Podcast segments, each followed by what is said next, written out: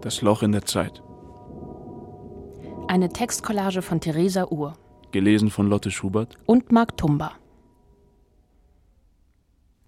Mein Schuss hat die ausgestreckte Hand der Steinnymphe um einige Zentimeter verfehlt. Ich habe zu wenig geschlafen, tauge nichts, habe vorbeigeknallt. Eine Schar erschrockener Krähen scheucht auf, schwärmt über den riesigen Pinien, die vor dem Herrenhaus stehen, und fliegt endlich davon. Und der Tag war vergangen.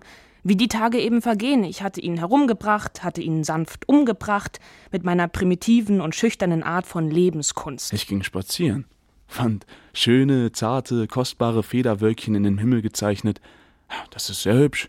Ebenso wie das Lesen in den alten Büchern, wie das Liegen im frischen Gras. Aber alles in allem war es nicht gerade ein entzückender, nicht eben ein strahlender, ein Glücks- und Freudentag gewesen, sondern eben einer von diesen Tagen, wie sie für mich nun seit langer Zeit die normalen und gewohnten sein sollten. Aus der Hand frisst der Herbst mir sein Blatt. Wir sind Freunde. Wir schälen die Zeit aus den Nüssen und lehren sie gehen. Die Zeit kehrt zurück in die Schale. Im Spiegel ist Sonntag, im Traum wird geschlafen, der Mund redet wahr. Dieser Ort ist überall und nirgends. Die Zeit ist nicht heute, die Zeit ist überhaupt nicht mehr. Denn es könnte gestern gewesen sein, lange her gewesen sein. Es kann wieder sein, immer zu sein, es wird einiges nie gewesen sein. Für die Einheiten dieser Zeit, in die andere Zeiten einspringen, gibt es kein Maß und es gibt kein Maß für die Unzeiten, in die, was niemals in der Zeit war, hineinspielt. Ist es denn möglich, noch zu leben? Hier, ist es möglich, nochmals und nochmals wieder Atem zu ziehen, Atem auszustoßen, Hunger zu fühlen, wieder zu essen, wieder zu schlafen? Ist dieser Kreislauf nicht erschöpft, abgeschlossen? Nichts ist wiederholbar. Die Zeit, die Lebenszeit, hält nur ein einziges Mal inne. Das Geschehene muss als das empfunden werden, was es wirklich war. Als etwas, das man nicht widerrufen kann. Aber zurückrufen, durch Erinnern. Ich will nur das Geschehene. Was nützt Erleben? Ich will nicht weg von hier. Was ist hier? Die Vorwegnahme eines Augenblicks, wo alles Marmor wird und für immer ist.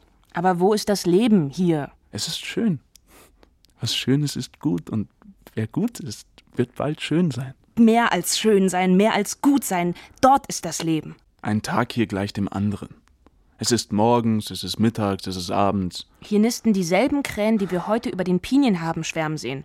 Oder war das gestern? Wenn ein Tag wie alle ist, so sind alle wie einer. Bei solch vollkommener Einförmigkeit würde selbst das längste Leben als ganz kurz erlebt werden. Und die Lehre des Inhalts des Tages treibt uns dazu, auf das Vergehen der Zeit selbst aufmerksam zu werden. Die Zeit ist sonderbar.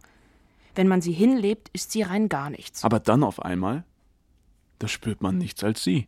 Sie ist um uns herum, sie ist auch in uns drin. Bis jetzt habe ich keine größere Qual kennengelernt. Unter dem Gewühl stürmender Ideen verfliegen wenigstens die Stunden. Schnell und unbemerkt. Aber so wie ich da sitze und die Bäume betrachte, im Garten auf und nieder gehe, um mich wieder hinzusetzen, die Augenbrauen reibe, um mich auf irgendwas zu besinnen. Man weiß selbst nicht worauf. Dann wieder einmal in den Himmel sehe, um mich nachher zur Abwechslung ins Gras werfen zu können. Boah, nenne mir etwas, das dieser Krankheit gleichkommt, die nach und nach die Zeit verzerrt und wo man Minute vor Minute misst, wo die Tage so lang und der Stunden so viele sind und man dann doch nach einem Monat überrascht ausruft. Mein Gott, wie flüchtig ist die Zeit! Ich drehe mich ein letztes Mal um. Im immer dämmeriger werdenden Garten bewegt die Steinnymphe fast unmerklich die Hand. Sie will mir eine Sinnestäuschung einreden. Ich weiß schon. Ich kenne sie doch von vielen Begegnungen her. Sie kann mir nichts vormachen. Ich weiß genau, sie bewegt sich wirklich und sie weiß. Ich werde hierher wieder zurückfinden. Es vielleicht immer nahe vermuten. Fast so, als wäre dieser Ort mir wie mein eigener Schatten an die Schuhe geheftet.